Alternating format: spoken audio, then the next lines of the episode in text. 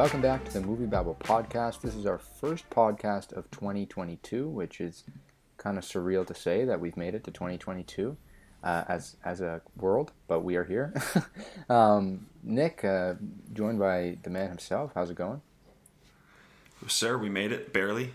Uh, yeah, still kind of shocked we're in 22, 22 myself, but here we are. We're still talking movies. Yeah. We're still doing yeah, it. it felt weird to say. I didn't. Uh, I think it might be the first time I said 2022 out loud. So.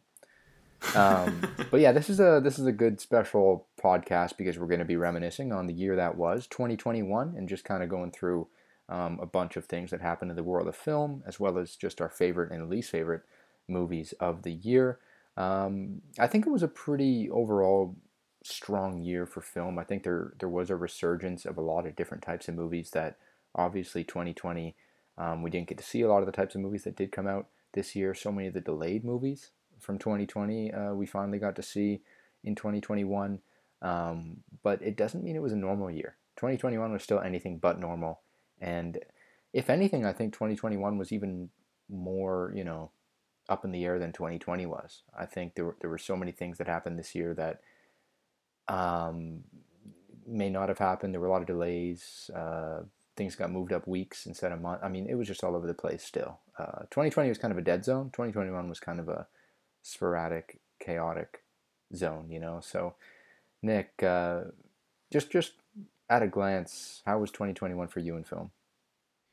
Yeah, I I feel like in recent years I've gotten away from figuring out if it's a good or bad year because I've just gotten more into my own weirdness and I just like scour like at, like the internet and everywhere for cool films that I can watch. So stuff there's always good stuff. You just got to be able to find it, and um, I think this year is key for that because it's like no Way Home, the only good, only movie that did well in the box office, right? So you were left to your own devices and just finding good movies that you really liked. So I feel like I did a decent job at. It. There's still a bunch I haven't seen. Like I still haven't seen Memoria or Celine Sciamma's Petite Maman and like a bunch of others. But um, I liked a lot of I liked a lot of movies this year. I'm like I'm still kind of putting together my top ten list before I try to write that and put that on the website. But uh, I really like the movies I've seen this year, and I thought there was a lot of really good stuff. So I'm content. Uh, not maybe not with the world, but I'm content with movies. Yeah, I think I agree. Um,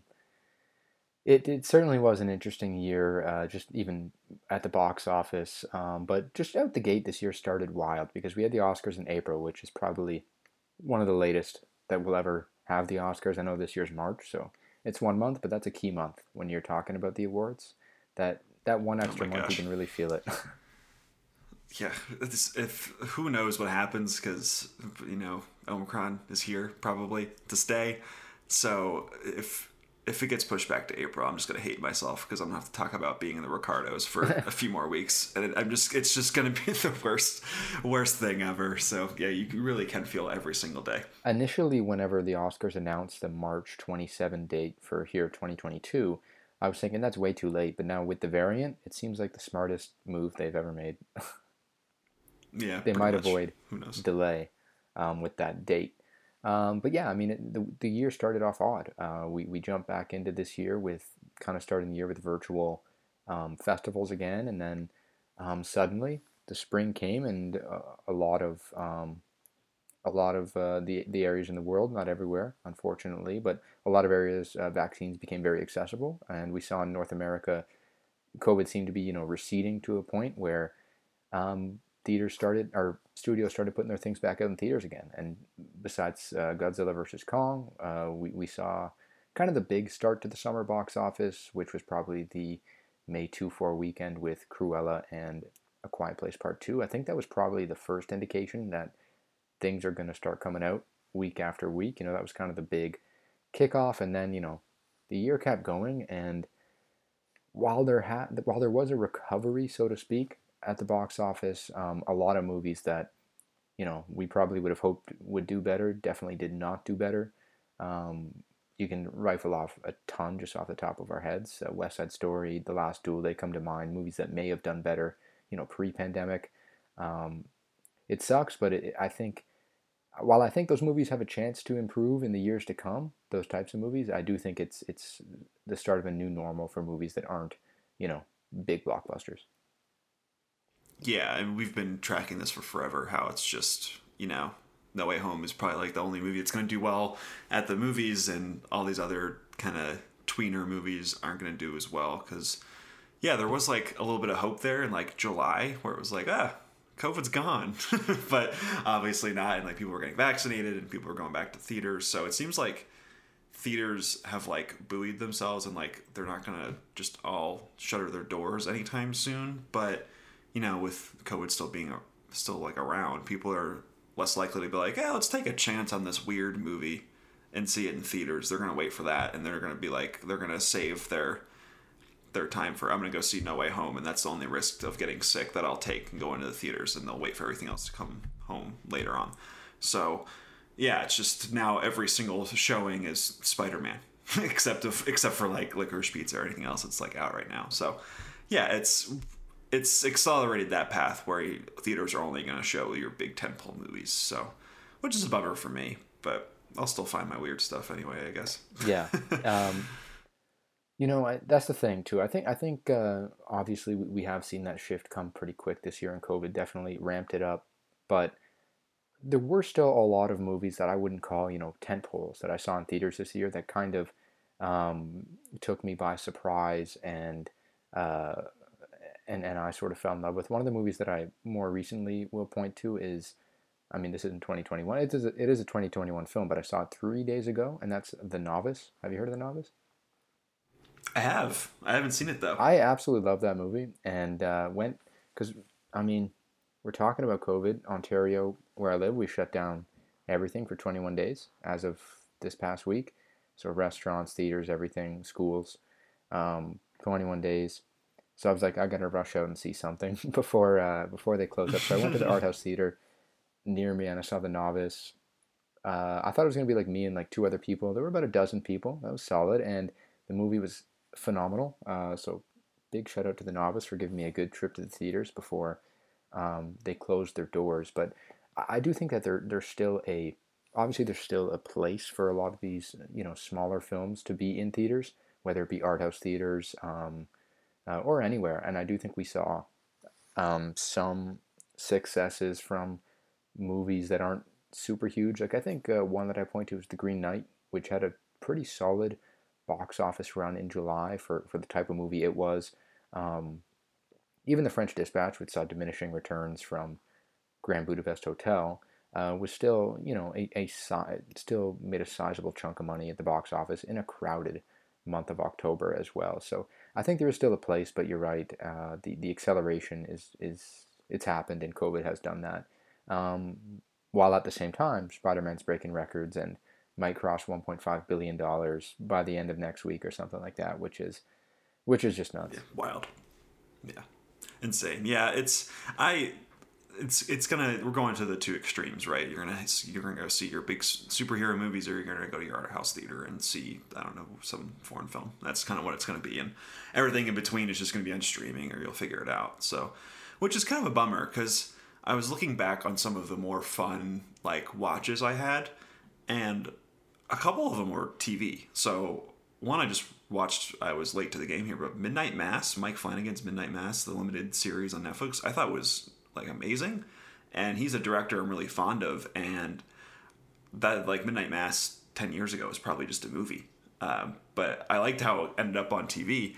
But I'm worried for guys like their directors like that who I think make really interesting stuff on a middle budget who just kind of are kind of they're trying to figure out where their home is right now. And I also really loved Mare of Easttown, and it was a really good Kate Winslet performance. That ten years ago, you know, she probably gets some kind of nomination, Oscar nomination in the movie version of that. But you know, now she's on TV on HBO, doing that. So um, that's the stuff that kind of scares me. And you know, like Steven Soderbergh is just out here being like, "Fuck it, I'll just make movies for HBO every year." and they're all great, but now no one pays attention to them, and now I feel like we all disrespect Steven Soderbergh a little bit because he makes like one or two really good movies every year. Now no one just talks about them because they're just dumped on HBO Max. So that's the kind of thing that I worry about a little bit, and kind of like the the expensive adult drama that I feel like I champion a lot on this podcast. So that's the stuff that I'm mostly worried about. But um, yeah, I still had some fun theater experiences. You know, like going to theaters. There's you know, Mar- Marty's correct in that sense. There's a lot of fun to be had when you go to the movie theater. So yeah, honestly, I think a lot of most of my my favorite watches this year have been in the theater, and um, I, I, try to seek out as much as I can. Um, one of them being, I think Mass was a wonderful theater experience. Um, as I said in, in my uh, one of my little reviews here about this movie, it was just like there were, there were four of us in the theater, and by the end, you could hear everyone sniffling with from from the tears, you know. And I thought that was a it was such a such a unique theater moment. Then the very next night after after that, I'm in a fully packed theater on the opening night of Dune, and it's just like a nuts experience. Um, there, it's a huge parallel there, but I, I was glad I got to experience uh, the movies in both ways. Um, but yeah, it's, a, an interesting conversation to have for sure. Um, I do want to jump into though, since you know this is a retros- retrospective on 2021, some of the movies that um, you know we love the most, we we disliked the most, uh, that surprised us, um, or even some of our biggest disappointments. You know, so firstly, let's jump into the movies that surprised us the most this year. So movies that you know maybe they were on our radar, maybe they weren't. Uh, we weren't expecting a ton out of them, but they definitely gave back a lot.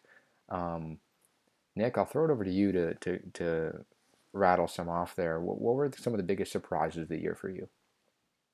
Yeah, one of the the first one that came to mind for me was the amusement park. There's a George Romero movie that just came out this year that was on Shudder.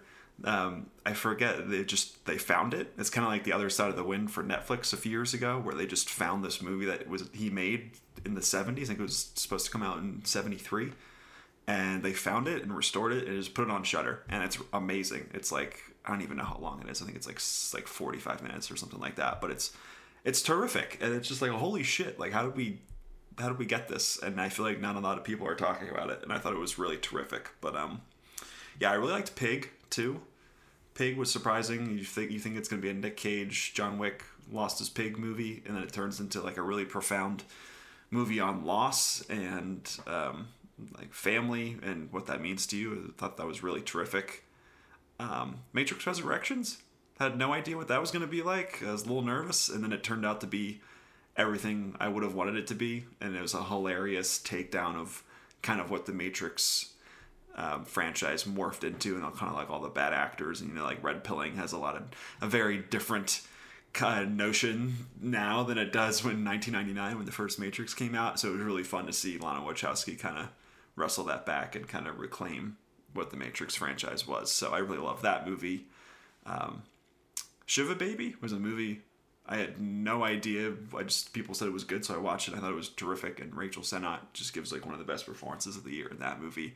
And uh, Fred Melamed is in it, so I like it just because he's in it, just on principle. Um, and then um, I guess the last one, we we can come back later to some other ones I had if we want to. But uh, I got got to ride for my malignant. Just the, the, hilarious movie, James Wan, just taking Warner Brothers money after he made them billion over a billion for Aquaman and said, "I want to make this weird movie that no one will think is very good." But I wanted to make it, and it was the, one of the funniest things I've ever seen this year. So uh, I love *Malignant*. Long live Gabriel! Um, just a just a terrific experience. Long live Gabriel! um, yeah, that that's those are some good ones. Pig was one that Oh my god, yeah. That was probably like the I think that was the second movie I saw when theaters reopened. Second or third when theaters reopened here. Um, and that was a that was amazing. Amazing movie still. Ends the year in my top five. Um, love Pig. Love Pig. Uh, Malignant. Great to shout out Malignant there. I knew you were going to. I knew I knew that was gonna happen. You, you got to. It's just it's the it's one of the ultimate like a director has some cachet with the studio yeah. and they're like, "You made us a lot of money, so do whatever you want." And he's like, "Okay," and he runs with it, and he makes a batshit insane movie that is just just so great. Yeah. so I just I just I just love James Wan being like, "Fuck you, I'm doing what I want here." It's just amazing. Hundred percent. Um, Shiva Baby is also another one that that was probably one of the earlier movies I watched this year that I really loved. Um, that's a good good pick. Uh, for me, some of my most surprising, you know, experiences were um, heading to the theater, uh, didn't watch a single trailer, just knew it was the new release of the week, and I saw David Bruckner's The the Night House. Um, really starring Rebecca Hall, and it's easily one of my favorite movies of the year. I thought it was absolutely phenomenal. Um, didn't really know what I was getting into. Obviously, I didn't I didn't know anything about it beforehand. It just kind of went in, and uh, yeah, that was that was a that was a wonderful movie. Um, there's just so much there, so, so many layers to that movie, and I feel like it doesn't get you know the the the same respect that a lot of the more recent uh, big horror movies are that have turned in you know great performances like Hereditary, Midsommar, um, even Us to an extent. But I think uh, this movie deserves to be in the conversation with those as, as one of the better horror movies of the last few years. I think Rebecca Hall gave one of the best performances of the year, and um, the movie's just terrifying in a way that's it not just you know what's on the screen, but just a lot of what's in the writing as well. And the movie's so cool as well with the way it's shot. I don't I, I don't want to give away too much because I feel like a lot of it is great to experience yeah. for the first time, but there's so many cool things, cool shots in that movie that, that play into the narrative as well. Um, so the Night House is is definitely one of my more uh, you know surprising movies of the year. And also speaking of Rebecca Hall, I have to put Passing on here as, as one of the movies that surprised me the most. Yeah. Um, love Passing. I think Tessa Thompson and Ruth Negga were phenomenal in it, and it's on Netflix. So I mean, there's no excuse for people not to check it out, especially with uh, Don't Look Up becoming like one of the most watched movies ever or something like that. So Sure, give some respect to passing. Right next to Red Notice, yeah. right? yeah, give some. Yeah, that's where it should be, I guess. give some uh, respect to passing though, and and check that one out because it's really good, really good directorial debut from Rebecca Hall, and just a really good movie overall. Um, another one here that might be controversial, but uh, and that's because of who I'm talking to, which is you, and that is Tick Tick Boom. Oh no. Oh no. sorry. I nope. think Tick Tick Boom. There's there's a story in there that I think can, that that really uh, can can consume and absorb anyone. I think there's there's a lot in there um, to love, and I think Andrew Garfield gives a phenomenal performance. Um, for me, it's the best musical of the year in the year of the musical. I, I, I think it's the best one. Um, I think it was. Uh, I think it was the most interestingly made. I think it was it was it was super flashy and uh, completely took me off guard because I had no idea what to expect with that one. And uh, lastly, got to go with uh, Benedetta. Benedetta is amazing, and uh, I love this movie. I, I, I mean, the reviews were solid uh, enough coming out of uh, Cannes. Um, I think it was at Cannes. Yeah, I think the reviews were solid enough coming out of there, but still, I didn't know. You know, if I was going to love it, I know that there, there were people that loved it, people that didn't. I thought it was phenomenal. Currently in my top 10 of the year. Definitely check out Benedetta. Um, gotta love Paul uh, Verhoeven. He's just he's he's a he's he's another animal. I just I just love it. He's just out here continuing to be kind of an edge lord, but also not because his sat all of it's satire and it's just terrific. I just I love his movies. I think he's great. I I love that. I feel like there's like 12 production companies ahead of this movie. Like he just finds money however he can to make his movies now. It's just amazing. I just continue to wish the best for him. Yeah. So great. That's hilarious. 12 Yeah, you're right. There were, there were so many Yeah.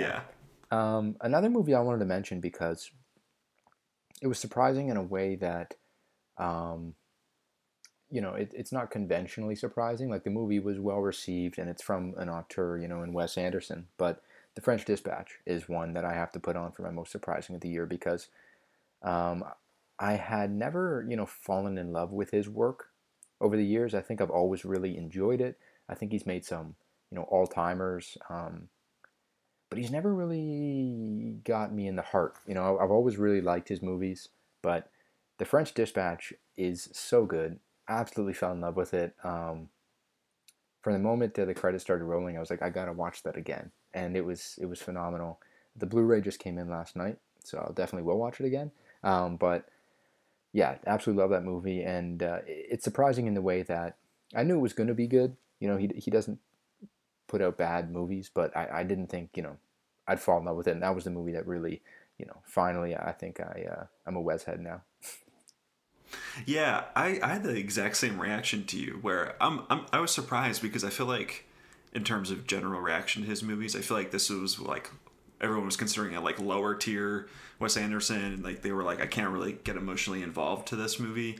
at all because I guess because it's like anthologies or whatever. Um, but I was like so moved watching this movie. It's also one of my favorite movies of the year. Um, like it just I thought it was hilarious in the way that Wes Anderson does that and all. I thought just some amazing performances. I thought Adrien Brody was just fucking hilarious in that movie. Um, Jeffrey Wright so as, in, in, is like one of my most like favorite performances uh, favorite performances of the year. I thought he was unbelievable and unbelievably moving. And yeah, I just thought there was like beneath all of like the really fast talking super literary like like words that all these people are using there's like a profound like sadness to all these people because they're yeah they're basically like i don't i'm rarely lonely because the one thing i love to do just kind of leads to that kind of life and so i have nothing else to do but to pour myself into my work and do it as well as possible and i just thought that was it was just really moving you know i i teared up a few times i thought like it's just him on like crack in terms of all this the symmetry and like all, the production design. Like I just I loved it. There's so many great little nuggets to it that I want to return to over and over again. Yeah, I think um, it, uh, it it certainly is just just one of the one of the better um, movies of the year. And I think you're right. The conversation when it first hit the festival circuit was that this is a good movie, but it's it's it's Wes Anderson at his most. Wes Anderson, and it's you know, kind of in the middle or to the bottom of his filmography. But I think the opposite. It's one of my favorites of his films. I've seen a good amount of them now, and um, it was just so so good, so good. Uh, can't wait to check it out again. Um, I like that we had the same reaction though, because I feel like there have been a few people I've seen that had a similar reaction to a movie that going into it I was not expecting to fall in love with. Yeah, I think Colin was on this pod saying he just did not connect to it at all. So you know, it's just I don't know. I I really fell for it. I thought it, maybe I was in the right mood that day. I just I just thought it was really really terrific. So yeah.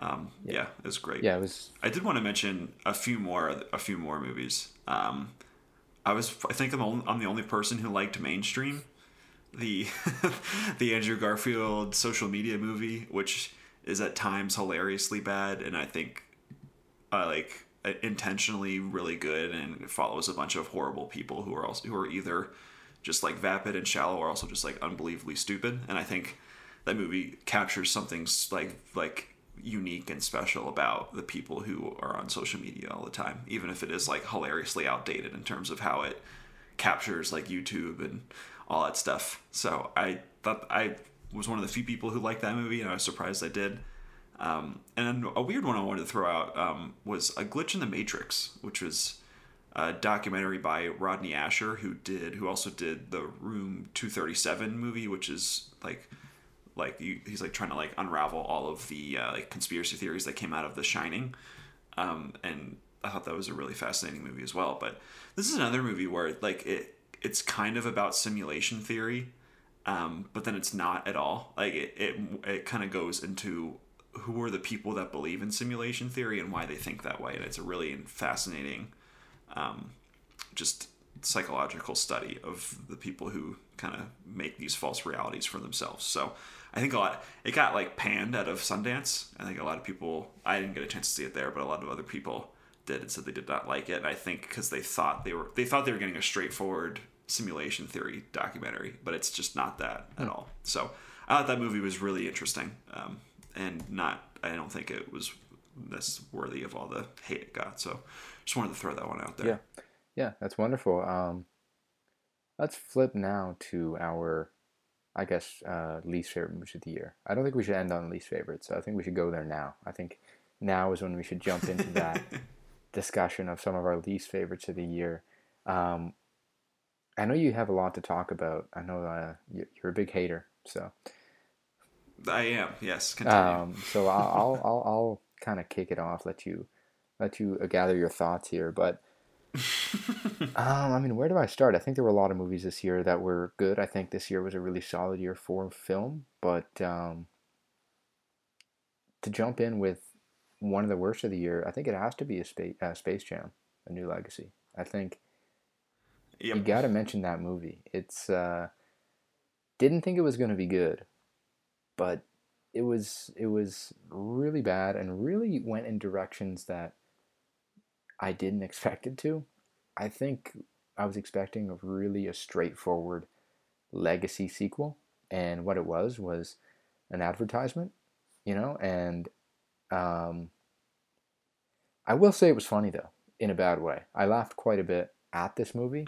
Um, I don't know how you feel about Space Jam, but no, I hate this movie so much. Like Le- LeBron being put into Casablanca just needs to be hurled into the sun. I just so much. oh god. Um, I think Thunder Force is one that I also had to throw in there. I had that on my list yeah, too. Thunder Force is not a good movie. Um, you got to get Octavia Spencer out of there. Even Melissa McCarthy, but she's doing some uh, charity work for her husband, I believe, with this movie. Yeah, she just needs to stop working with her husband. Yeah. Uh, every time she does, the movie's terrible. Like Ben Falcone seems like a nice guy, but he he just needs to go away. And when I was thinking about worst of the years, uh, I, I was shocked that this was from this year because it feels like eons ago that I watched Thunder Force. Yeah, me too. I don't know why, but it feels like early pandemic, not early 2021. I don't know. Time is yeah broken, but yeah, that's uh, that's got to be another one. And um, I think I'll probably also throw in because I don't think there were too many movies I absolutely you know hated this year, but if you're ever uh, wanting to watch something bad on Netflix, I think this was probably one of the first movies of the year that I thought was just god awful, and that was Deadly Illusions. Um, not even popular, but it, it was like trending on Netflix on the top 10 when it first came out. And it's one of those Netflix movies that's kind of a thriller and has like twists. So I feel like maybe people liked it for that. Uh, general audiences maybe were interested in, you know, the twists of, of, of Deadly Illusions. But uh, got to throw it on there because it was the first movie of the year that I watched and said, this is awful. So Deadly Illusions. Definitely give it a watch. Uh, I don't think I'm going to. You know, one of my I'm not a big resolution guy, but one of mine for this year is just not to watch as many bad movies because you know, like life's short. Well, like what am I doing? Just like putting on Thunder Force on a Sunday afternoon when I could be hanging out with people. So um, I feel like I also had like you know like life things happen this year, so it was like when I was watching movies, it was less time spent on watching like like scouring for really bad movies. So um, that was probably good for just my well being in general. Mm-hmm. But yeah, second you one, Thunder Force and Space Jam, just to get those out of my face. Um, I will say that we were, I feel like I was, we were both fairly positive on Free Guy when it came out. And I've come back around to saying like this is just an abomination of an of a movie. I think so it's okay. I, it's uh, well, well disagree there, sir. Uh, I I don't know what it was. Maybe I was in a too good of a mood that day, but uh, I just I've come back around and noticed how soulless that movie is. Um, same with Red Red Notice. Uh, Ryan Reynolds on autopilot this year, I guess. Red Notice is just really bad, and it's a like it's just an excuse for The Rock and Ryan Reynolds to like shill their their gin and vodka or what's tequila yeah. for The Rock. Yeah, so like there's like very specific scenes in this movie where uh, The Rock is at a bar and they pour his Teremana tequila and it, like the label is facing the camera and it's like all right, I get I see what this movie was for. So I hated that movie. It was just not very fun. Um, remember Cherry? Oh God, yeah. Remember when that came out this yeah. year? Um, the gaping asshole shot at the uh, that happened this year in that movie. That was that was uh that was, I still can't believe that was a thing that happened. The Russos were like, "Cool, we made it. We did Endgame. Now let's go make Cherry." Um, so that was a terrible movie. There's something else. Um, remember Music as well? That was also never watched year. it. Thankfully. Oh my god! Please don't. It's just it's kind of like one of the more baffling, terrible movies of the last few years, where for for I think three years people were like telling Sia, "Please don't make this movie. It's a very bad idea." And she was like, "No, I'm I'm gonna do Ego. it." Ego was too and much. It, and it turned out to be one of the most bafflingly terrible and like just amazingly offensive movies to come out of the last few years. It's just very unbelievably terrible. Uh, Dear Evan Hansen was another one. It's just watch a forty year old just ruin people's lives for two hours. How about how about, about it is, how about that one? Yeah, that's not good either. Mark Waters. That one is like from grace because I mean, I gotta say, Mean Girls and Freaky Friday are two of the better teen-ish movies of the you know of you know past 20 30 years i think those two movies are great and to see that he's come all the way around to this 20 years later is very sad yeah i feel like with he's all that i was like i know what this is going into it so yeah it's awful but i didn't really have a strong reaction to it because i was like you know this is probably just going to be a big star vehicle for what's her face i, I can't remember her name what is Addison her name Rae. Addison Rae. I was like, why can't I think of her name? It shows how much like how like I don't care at all. But yeah, I was like, she's just it's gonna be a star vehicle for her, and it's basically her playing herself as like an influencer. And I was just like, eh, well, I'm here watching this movie, and it's gonna be over eventually, and it was. So uh, that was my viewing experience there. Um, the last one I want to mention is uh, I think my least favorite movie. I had such a negative, just gut reaction to this, and that's Ghostbusters Afterlife.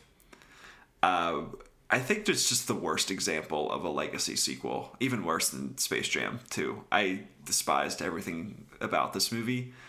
It's like doing the weird Amblin, like wistful nostalgia thing for like the original Ghostbusters, which is like a hilarious self joke, and it's like, wow, isn't it funny that all these schlub janitors are just like they're go hunting ghosts, you know?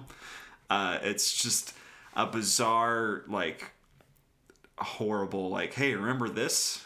Remember the blasters? Remember Slimer? Remember when um, Bill Murray put a crunch bar in Egon's like jacket it's just just horrible. I I hated this movie so much. And the worst part is, is that this movie was like one of the few movies that did well this year. Yeah. And um, it's just I literally hated every single frame of this movie. I thought it was terrible. Paul Rudd trying, I guess. Carrie Coon also trying. Love both those people, but this is just like a horrible, fake emotional retread. Um, that yeah, it's just it really angered me. So, so yeah, that movie was just awful. yeah. I remember when I think uh, it first came out. I went on Letterboxd, and you were like one of the first reviews I saw on my feed. It was like a half star. I was like, it's oh. just, mm, it's just so bad on so many I still levels. haven't seen it's it, so it's a good literally, it's literally the worst case scenario of member berries and weird fake nostalgia for a movie that was a like it like it's weird. The tone of this movie it feels like it's trying to be like a spielberg amblin thing like i mentioned and it's just that's just not what ghostbusters is you know? Like it, the original ghostbusters is like i don't want to this to like leap into like a weird like not my ghostbusters and have a rehash of the 2016 conversation but it was just like that movie is like the movie the, the like the fact that the movie exists at all is the joke of the first Ghostbusters, and like Bill Murray could not give a shit in that movie, and it's hilarious.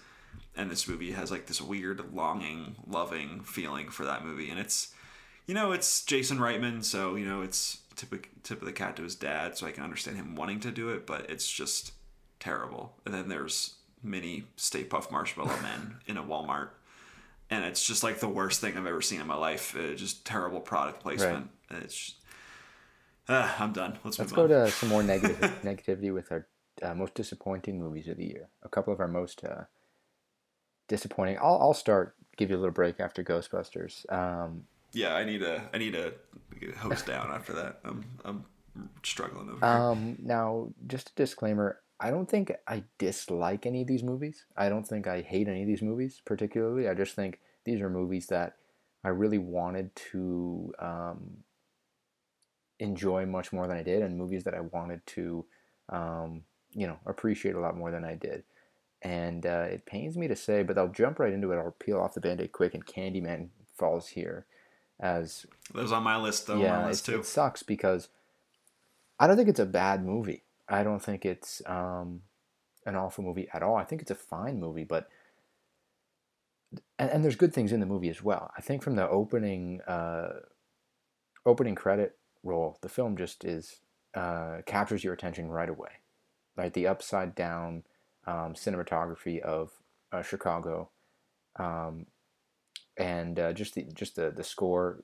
It opens so good, um, and uh, Yahya Abdul Mateen is phenomenal as he always is. I think the imagery is really good. Um, I just think it has had an awful screenplay. I just think it was it was really poorly uh, written and uh, it it similar to I guess the Ghostbusters thing. Don't want to fall into that. Not my Candyman, but I, I don't think it I don't think it, it followed uh, in the legacy of the first one um, in the way that it should have to make a good movie. I think it forgot a lot of what made the first one great. Um, the filmmaking is great. The performances are great. As I said, the imagery is phenomenal. I think the movie has all the right vibes. You know, it has all the right aesthetic. It has all the right, um, all, all, all the right looks. But I just think it's it's the core of it is just not not good. Yeah, I I kind of hate the like the show don't or the show don't tell rule because you know great filmmakers tell you things all the time. You know, like Spike Lee like tells you stuff all the time, and it's amazing. So I don't really like to describe that, but I feel like this movie is it's it's really just like rattling off like like its beliefs on societal issues over and over again, which you know it's like it's like it's one of those where it's like I agree that every I agree about everything the movie is saying, you know, about racial divide and um, like gentrification, all this stuff. It's like I agree with you wholeheartedly, but you're not really weaving it into the story particularly well. It's almost like someone is just looking straight at camera and telling you all these things. So it's I yeah, I just didn't really vibe vibe with it for that very reason. I think the the third act of this movie is like shockingly bad to me. It just it weirdly just it feels like because this movie was um, pushed back like from last year because of uh, like COVID and everything.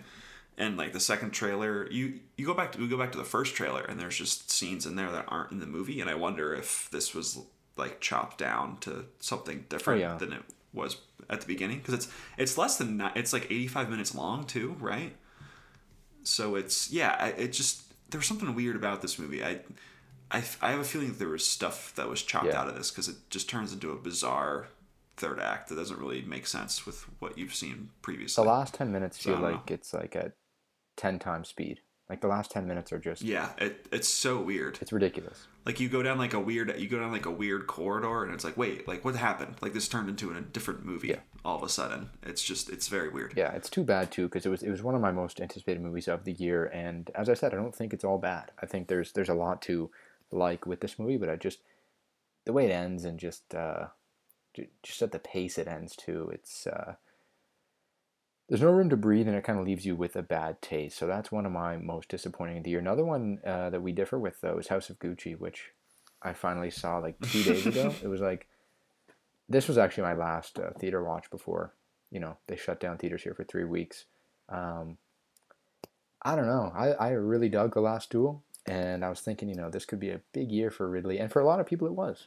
A lot of people like both. But House of Gucci for me was kind of a, a waste of a phenomenal cast. And I think that a lot of the issue is while the cast is mostly fine, um, Jared Leto aside, I think. Uh, I just think the story was just kind of an uninteresting when it could have been really interesting. I think the movie is um, far too long, uh, and it just uh, it could have done a lot more for me, especially just someone who was so excited for the movie. Um, another one, most disappointing of the year for me, um, regrettably, this is one that I saw the same day I saw French Dispatch, so it's like complete opposite. Um, had like a quadruple feature at the cinema on uh, Halloween, so that was fun. Um, and ended the day with Last Night in Soho, which this one's on my list. It too. was disappointing, and same as Candyman. I think there's a lot that's good in the movie. I think uh, Thomasin McKenzie's like one of my favorite people right now, and Anya Taylor Joy is Anya Taylor Joy. She's great. Um, there's a lot of cool callbacks in the film. Um, it's well shot. I think it's it's got the style, got the Edgar Wright flair, but at the same time, I think it it, it suffers from that issue at the core, uh, where where you don't really know what this movie wants to be, and the movie doesn't really know what it wants to be. And similarly to Candyman, it's got a, a questionable third act at the least. Um, so I don't hate the movie, I don't, but I just don't think it's all that great. Um, yeah, I think that those are some of the more you know profound disappointments I had this year, just because they were movies that I was so excited for. Like there are a few other movies that I was kind of excited for that didn't uh, land for me. I guess Reminiscence will be one of them. which is like, I mean, who's expecting that to be good anyways? But uh, I was, and it wasn't. but it, it, it, it's on a different level than some of these other movies. Um, even being the Ricardos to an extent, like I don't mind the last couple of Sorkin outings. I think Molly's Game is good. I think Trial was pretty good. Being the Ricardos is just one of the most boring movies of the year. It's just uh, uh, baffling, and for someone as talented as Sorkin, the, the "Don't uh, gaslight me" line from uh, Nicole Kidman's Lucille Ball is. I mean, you might have to question: Is he a good writer? I mean, he is, but yeah, and, then, and then and then uh, uh, J. Edgar Hoover saves the day at the end, and you're like, "What is happening?" Yeah. it's so, so, weird. So that's that's got to be some of them. Um, another one too, more under the radar one was Netflix's Things Heard and Seen, um, with Amanda Seyfried, which I only say it's disappointing because I thought the first half of the movie was really good and the second half was really bad. So that's that's one that I'd throw in there. Um, how about you though? Give me some of your most disappointing of, of the year. Yeah, Last Night in Soho was in there. Um, I kind of lumped that in too with another movie that was disappointing to me, False Positive, which I think both movies just needed a female director to handle their subject matter. I like, I think the Last Night in Soho kind of like just get, like puts itself in a corner at the end. I just think it really does not say anything particularly interesting or insightful about you know, it's like looking at sexual assault back in like it's like it's like an anti nostalgia movie where it's looking at how terrible the 60s were and it's it's just what it's doing with the like sexual assault and its main characters and it's just not it's it kind of gets gross at the end personally and i kind of felt the same way about false positive as well. I just don't think those movies work particularly well for what they're trying to go after. Um, i have two other weird uh, choices here um, I put Slaxx on here. Have you heard of this not. movie? The Killer, the Killer Jeans movie um, that came out this year. I was so excited to watch this movie. Uh, probably the only one because you know it's a killer. It's a movie about killer jeans. It's exactly what it's you think it is. It's just yeah, like a pair. It's a pair of jeans just walking around and killing people. And I really wanted to like this movie so much. And it's just okay. And I think that's like one of the worst crimes of the year. And how do you make a movie about killer jeans just okay? Like how how is that possible? Like it's kind of just boring in the end, and it's also like fairly racist, so it's not great in that respect either. Um, the other one is a really bizarre choice that I don't think anyone else saw. is a small Canadian horror movie called Come True. I don't know if you've heard of this movie either. Um, but it got good reviews. I think I had like Fantasia last year. Saw the trailer. It looked really cool. And I'm watching this movie, and the first 45 minutes of it are kind of unbelievable. You're watching, you're like, wow, like this kind of is one of the most inventive horror movies I've seen in forever. So it's about it's about this girl who she's kind of a runaway and she puts herself into like this this sleep study because she's really having trouble sleeping and it kind of like descends into like these like this really creepy dream and imagery and like the her dreams start to like like come into play with her like when she's awake and you don't know it's real and whatnot and she starts to be freak out and like the imagery is unbelievable. It's kind of like a it's like a blend of like 80s analog technology and futuristic stuff. I think it's so like well mounted and the cinematography and it's amazing. And then the ending of this movie is one of the most inexplicable things i've seen in years. Like it is, it takes the hardest left turn at the end, and you're like, wow, like this movie just went off the deep end. Sounds like a theme. Uh, and just and ruined everything. Yeah, yeah it's just. It, it, it was just so cool. I love a weird little Canadian horror movie. There's something different about those. Then they come out. I just, yeah, it just has all the style you could ever want, and then the ending is just the most bizarre thing you've ever seen. So. Yeah just wanted to throw that one out there yeah, too. Interesting. Um, yeah, so I mean, for the most part this year, I don't think many of the movies I was super hyped for let me down. Uh, at the end, I mean, there were a few, but I, I, overall, I was pretty satisfied with most of what I saw this year. Even one that I think could have had a lot of you know variation between whether it was going to be really good or really bad. Um, because I thought the trailer was good, the premise was cool, and the cast is phenomenal, and that's the harder they fall. But I mean, I think it was his first feature film, and it's it's always, you know, you never know what you're gonna get. I think that movie, you know, that's another really good movie this year that I think uh, was solid. Another one, Zola, which everyone was talking about Zola before it came out. um, turned out to be pretty solid as well. Um, but yeah, I mean, there are not a lot of movies that disappointed me big time, but there are certainly a few. Uh, so pouring out for those movies. Too bad.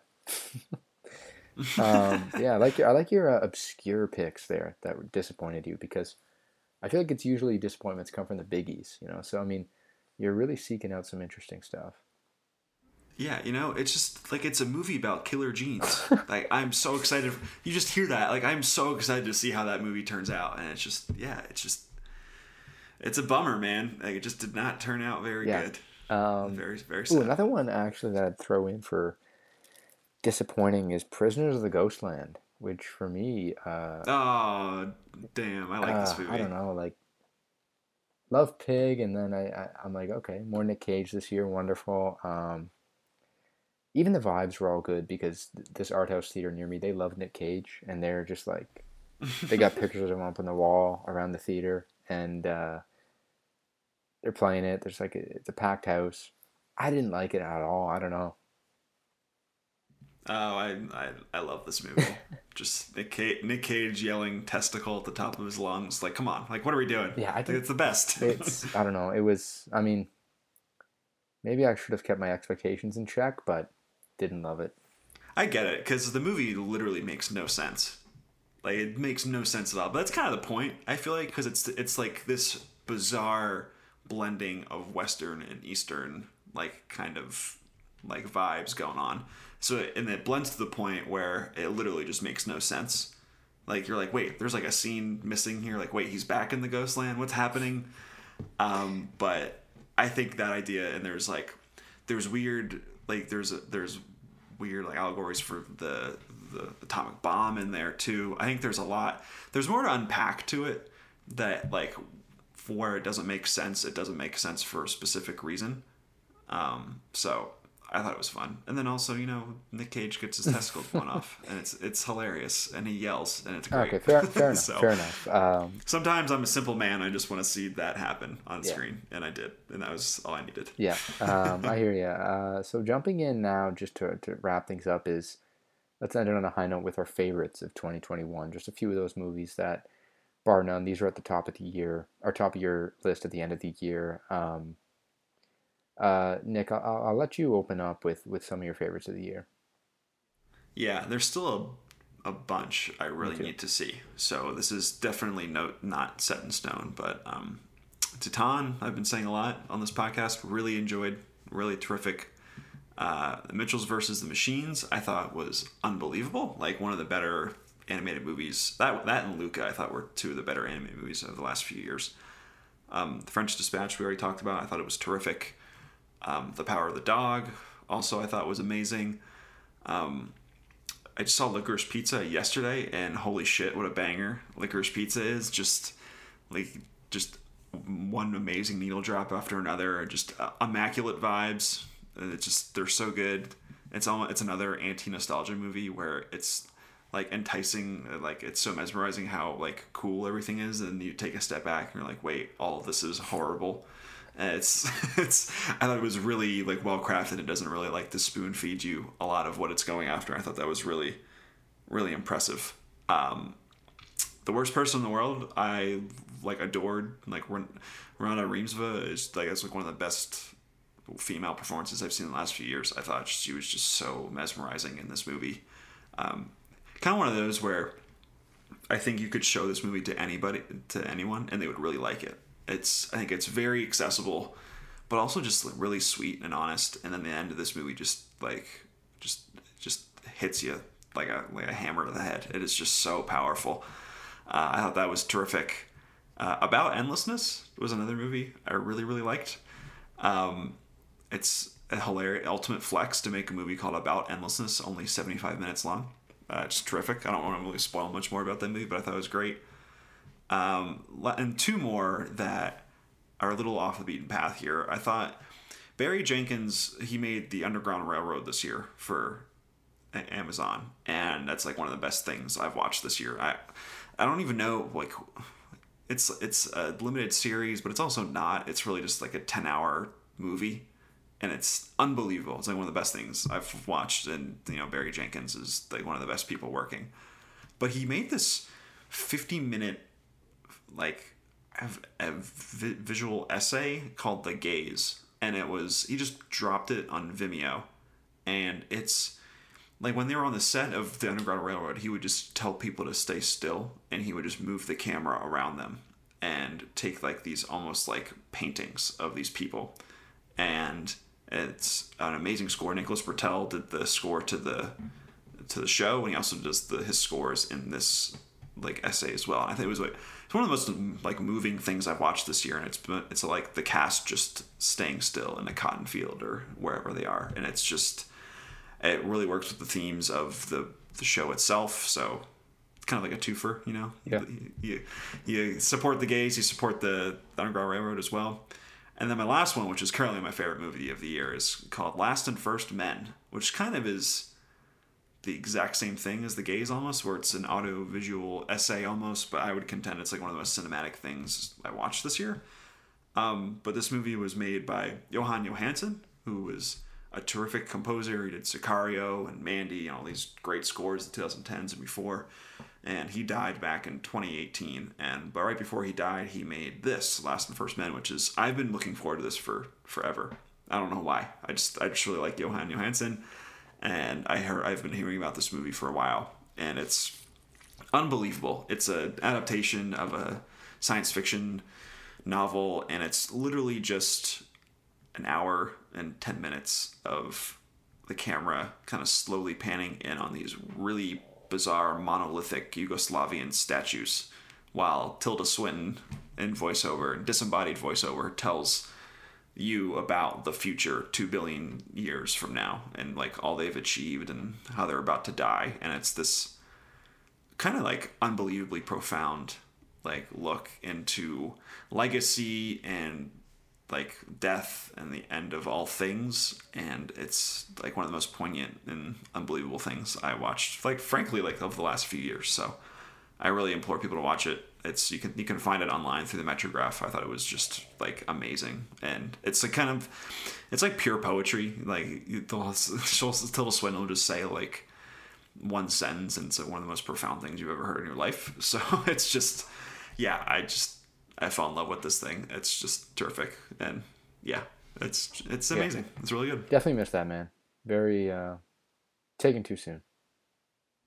Yeah, it's just he he was bound to be one of the best composers like in the industry probably like you know he's worked with Denis Villeneuve a lot um, I think he did this he did the score for Prisoners as well uh, but he was all all over the place and yeah he's it's a bummer. It's like you know, like Mandy is like one of the most bizarre movies ever, and it includes Nick Cage in a chainsaw fight, and he and he somehow made that movie like super sweet and emotional with his score. So he was just really talented, and the score here is just yeah, it's I buried the lead. It's amazing just listening to his music in this, and it really powers everything. You you'll get emotional just looking at statues and it's like what like why am i tearing up? This is so weird.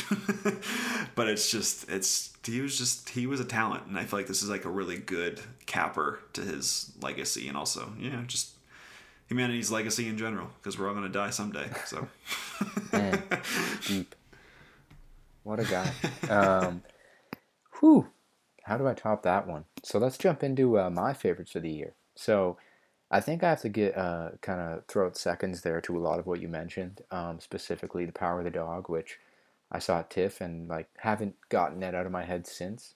Absolute uh, uh, masterpiece of a movie, The Power of the Dog. I think Jane Campion, um, she directs the hell out of that movie. It is such a, such a uh, visual film in terms of its storytelling, um, and I love that it popped off big time on Netflix. Um, also have to give seconds there to the worst person in the world, which is my favorite of the year, uh, for sure. Um, another one I saw at TIFF, and I can't wait to see it again. Absolutely love that movie. But to kind of throw in some ones that you didn't mention, I don't believe, uh, Mike Mills' is "Come On, Come On," which I finally saw. Like great, great movie. Yeah, I finally watched it on New Year's Day actually, and um, that's a good movie to watch on New Year's Day. Yeah, I made it my first one. That's a year, really good so one. I made it the first one. Yeah, that's a that's a really good choice. It's really hopeful and sweet. That's just that's a good one. Yeah, it's um, It, it's good, and it's there's so many cool moments in this movie. Um, love the little, you know, the the breaks in uh, the film for you know the little interview segments uh, with uh, the children. Oh, they're so good. This movie's so good. I showed it to like uh, I made my parents watch it. I made my cousin watch it. Cousin loved it. Parents thought it was interesting. um, I, I don't know. I it's it, it was it was it was absolutely beautiful and um, certainly one of my favorites from last year. And I do hope more people check it out. Yeah, it's also like you forget how nice it is just to see Joaquin Phoenix act like a regular person.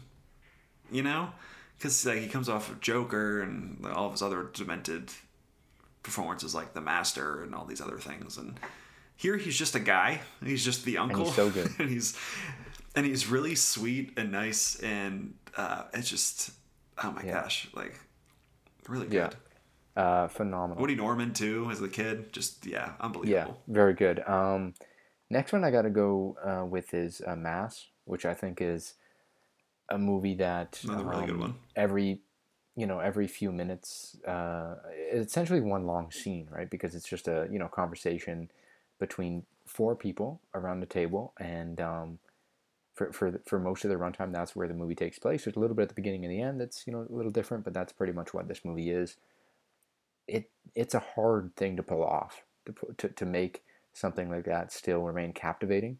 Um, to have people sit around, you know, for 45 minutes of this movie, essentially, and just chat um, about some very deep oh, yeah. and heavy things. Uh, it's hard to keep that captivating, and uh, Fran Kranz did in his first feature film.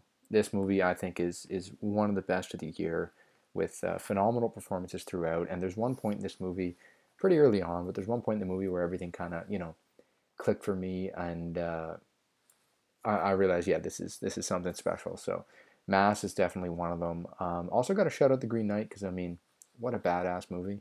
Uh, love the Green Knight. Oh, why didn't I include the Green Knight? It's one of my favorite movies of the year. um, we all love the Green Knight. I mean, who doesn't? It's it's it, it's just it, terrific. It was so good. Um, I'd love to see the initial cut because it was supposed to come out obviously in 2020 and uh, got delayed a whole year due to COVID. And David Lowery apparently re-edited the whole thing uh, during uh, that year. Um, so I'd, I'd love to see the first cut of the movie just for fun. I want to see what the differences were. Yeah. I wonder if it was a. Yeah. It's funny because the it's funny because the editing is like kind of what makes that movie. It's so you know? methodical, it's right? This weird. It's, it's, it's, this weird journey that's slow. It doesn't make sense. Kind of a lot of the times. It's dreamlike. So I wonder what the. It seems like it was just a different vision. Yeah, yeah. I feel like there there had to have been something different uh, there. Um, also got a shout out because this didn't come out till you know February here. I think in most places really. But Judas and the Black Messiah, which definitely one of the best mm-hmm. acted movies of the year. Um, so I gotta gotta shout that one out. Um, but yeah, those are for me the movies that I'd say are are some of the best of this year. I definitely have have to check out a bunch more. Like January is always always the hustle month of like what did I miss last year? Let's yeah, yeah let's watch as much as we can that we didn't get to see. And obviously there's those movies that come out in one hidden theater in LA and then you got to find them in January or February. um, but yeah, that's uh, those those are my favorites of the year, and uh, yeah, I think it was all in all a really good year for film, and um, I'm looking forward to, to 2022 because I think uh, it'll it'll continue to be to be strong and, and hopeful, and there's a lot that's looking cool that'll that'll come out this year, and we'll definitely do a podcast soon on our most anticipated of 2022. Yeah, can I, can I shout out a few more For movies? Sure, rifle them off this year. Um, I really love Bo Burnham's in, Inside, which was I feel like we all considered it a movie, and then it, it wasn't a movie anymore for some reason. But I thought that, thought that was really clever. Uh, identifying features I thought was amazing. It's a movie that I don't really want to say much more about, but I thought that was terrific. Um, like I said earlier, don't disrespect Steven Soderbergh. No Sudden Move was awesome. Uh, Red Rocket was terrific as well. Um, Drive My Car really good. I'm really amazed that of all the critical love it's getting. It's kind of for a movie that's three hours long and it centers around a, a very bizarre multinational reconstruction of an Uncle Va- of Uncle Vanya is just uh, it's very weird, and I'm really happy that that movie is getting love that it's getting. It's really good. And then last one, is a movie I saw at Sundance this past year, and it released really small, I think, in New York. Called it's called I Was a Simple Man. Um, really terrific. I don't really want to say much about it because it's there's not really a plot to it, but if I kind of explain it, it kind of gives away a lot of what's happening in the movie. So that I thought that was just a terrific movie. Comment kind of has a lot in common with um, like Apichatpong Weerasethakul's movies. Um, I thought it was just very terrific. So wanted to throw that one out there. Yeah, uh, I'll I'll rifle a few more off as well. I think Souvenir Part Two is one of the. Uh, oh, I still haven't seen Souvenir. Yeah, Part really 2. good. I'm really um, looking forward to it. Weirdly, very different from Part One, and um, very similar at the same time. I mean, it's it it it make for a phenomenal back to back. I watched them two days apart, but um, really good. Uh, also got a shout out yet again. I'll, I'll throw out The Novice, um, Lauren Hadaway's first movie. Uh, really good. Nightmare Alley also amazing. I really love Nightmare Alley, uh, which you know I, I, hope more people watch it in the weeks to come. Um, love the original. I, I, was able to check that out on the Criterion Channel. This one also I really enjoyed, um, and even as you didn't you didn't see it, but Petite Maman is, one of the better movies I saw this year bar none for I'm sure. Dying to see it. And then yeah. I have to throw in there Guy Ritchie's Wrath of Man, which uh, you ever watch that? no. So good, so good. Is it actually? It's Guy Ritchie uh, getting rid of you know. Th- this is not a funny movie. This is not a. I don't. I don't. I don't oh, believe you. Gotta you, check it out. This is not a Guy Ritchie comedy. this is. It's a much darker and serious uh, Guy Ritchie, and it's it, it's similar to the last duel. It's got the Rashomon narr- storytelling structure. It's, what? Uh, oh my god! Love Jason Statham. Like this is kind of a biased thing because uh, he's one of my uh, one of my favorites. But it's uh it's a I think it's very rewatchable because it's just so cool. That's it. It's it's just such a cool movie. Um, I, I, I can't say it's one of my you know top ten of the year or whatever, but it's it was a lot of fun to check out, and it's it's very different from Guy Ritchie's uh, usual stuff, minus you know Statham kicking ass, which is great uh, and that's kind of the, the norm for him. But yeah, that's that's one that got a mention as well. And then I'll, I'll finish my my quick little spiel here with Spencer, which I think uh, was really good. Uh, probably my favorite oh, score yeah. I like Spencer. of the year, and Jonny Greenwood had plenty. Um, and and obviously Kristen Stewart was just unreal in the film. So those are uh, yeah, those are those are a few more little uh, cheap throw-ins I gotta put in there. Yeah, uh, Jonny Greenwood, terrific year. You had that, Power of the Dog, and you had a, a Licorice Pizza too, which there's not a lot of score in that movie, but when it does come in, it's really terrific. So Jonny Greenwood just continues to be amazing. Yeah, he had the he had the so, year. He definitely had the best year of anyone in yeah. in movies. him and him and Andrew Garfield. Yeah, that's know. that's fair. Maybe. Um, well, I guess we're at odds there because Tick Tick Boom is a no bueno. You gotta still admit book, he but, did uh, a good job. He gave a good performance. No, I Andrew Garfield is never the problem in any movie he's in. He's always going for it. He's got that twitchy theater kid energy, which comes like really into play here because he's playing a twitchy theater kid. so uh, just it's just I just love Andrew Garfield so much. It's just great to see him thriving yeah. out here. Um, but with that though, Nick, thank you so much for coming on. Yeah, it's good to be here. Looking forward to 2022. Some fun things coming out. So yeah, for sure. Uh, and we'll be back um, very soon with our uh, most anticipated movies of 2022, which has kind of become a um, yearly annual podcast for us now. I think this will be like the third or fourth one we've done uh, in, in the last little bit. So that'll be fun for sure, especially with all the, the great stuff coming out this year. Uh, so hyped for Moonfall uh, in February. really looking forward to Morbius now coming out in yeah. April. Yeah, right? April Fools. Can't wait. April 1st is coming out. um, but yeah, so so we'll be back with that very soon. Um, until then, though, you can check out all our MovieBabble content on our YouTube, Twitter, Facebook, Instagram, everywhere. But obviously, the most important is the dot .com, moviebabble.com. So check out our content there, and we'll be back next week talking all things all things movies.